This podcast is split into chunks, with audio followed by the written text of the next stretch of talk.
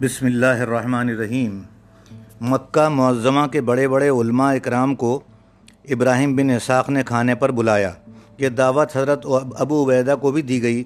جب یہ دعوت ابو عبیدہ کو ملی تو کسی طرح یہ بات بھی نکلی کہ اس دعوت کا مقصد کیا ہے۔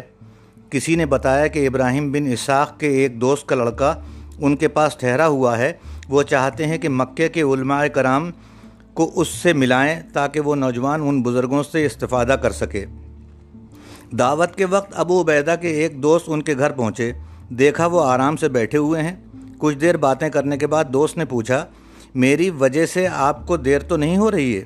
ابو عبیدہ تابعی بزرگ تھے، بڑے محدثوں میں ان کا شمار ہوتا تھا۔ فرمایا، کس بات کی دیر؟ دوست نے کہا کہ، آپ کو ابراہیم بن اساق کی دعوت میں نہیں جانا ہے؟ جواب ملا، نہیں۔ دوست کو بڑا تعجب ہوا۔ اس نے پوچھا، کوئی وجہ؟ ابو عبیدہ نے کہا، کنواں پیاسے کے پاس کہاں جاتا ہے؟ یہ تو الٹی ریت ہے۔ اب اس دوست نے کہا، معاف کیجیے، میں آپ کا مطلب نہیں سمجھا۔ انہوں نے کہا، ابراہیم بن اساق کو چاہیے تھا کہ اپنے دوست کے لڑکے کو لے کر نکلتے اور صاحبان علم میں سے ایک ایک کے گھر لے جا کر بتلاتے۔ اپنے گھر سب کو بلانے کا کیا مطلب؟ ہارون رشید اپنے دور حکومت میں مدینہ منورہ گیا تو اسے شوق ہوا کہ امام مالک سے موتا کا درس سنے۔ یہ وہ کتاب ہے جس میں امام مالک کی بیان کی ہوئی حدیثیں جمع کی گئی ہیں۔ درباریوں میں سے کسی نے کہا، امام مالک کو اطلاع دی جائے کہ حاضر ہوں اور امیر المومنین کو موتا سنائیں۔ قاصد نے امام مالک کو بلوا دیا، بلاوا دیا۔ انہوں نے فرمایا، امیر کو میرا سلام کہہ دینا اور کہنا کہ علم خود کسی کے پاس نہیں جاتا۔ ہارون رشید کو یہ پیغام ملا تو اس کے احساس تمکنت میں بڑی ٹھیس پہنچی۔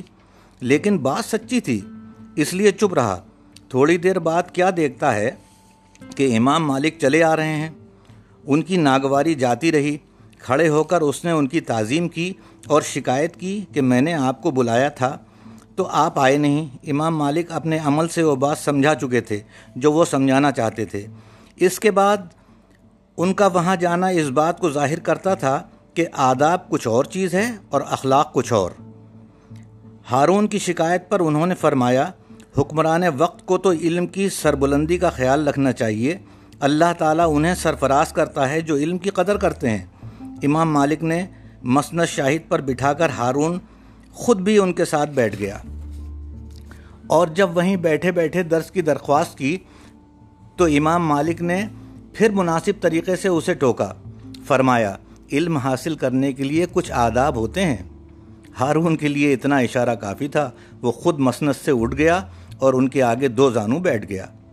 امام شافعی کہتے ہیں کہ جب وہ امام مالک کی خدمت میں حاضر ہوتے اور پڑھنے بیٹھتے تو کتاب کا ورق الٹنے میں بھی احتیاط کرتے تھے کہ اس میں بھی عظمت استاد کے احترام کے خلاف ہے۔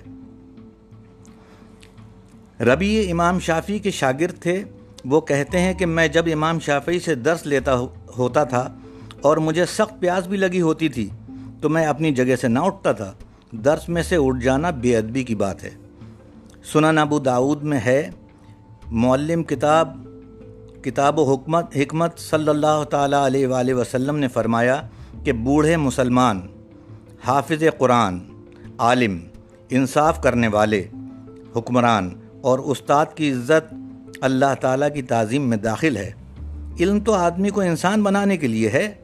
یہ کیا بات ہوئی کہ آدمی علم حاصل کرنے جائے اور آداب کا خیال نہ رکھے؟ جسے علم کا شوق ہوگا، وہ ضرور علم کی قدر کرے گا۔ اچھا طالب علم بے ادب ہو ہی نہیں سکتا۔ آدمی مر، مرتبے میں کتنا ہی بڑا ہو جائے، اپنے والدین اور استادوں کے آگے چھوٹا ہی رہتا ہے۔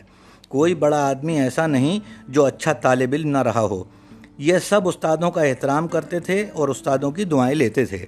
استادوں کے مرتبے کے بارے میں امیر المومنین سیدنا حضرت علی رضی اللہ تعالیٰ عنہ نے فرمایا، جس نے مجھے ایک حرف بھی سکھایا، میں اس کا غلام ہوں، چاہے وہ مجھے بیچ دے، آزاد کر دے یا غلام بنا کے رکھے رہے۔ علم سر جھکا کے حاصل کیا جاتا ہے اور پھر جسے علم حاصل ہو جاتا ہے، تو اس کی عظمت کے آگے بڑی بڑی اکڑی ہوئی گردنیں جھک جاتی ہیں۔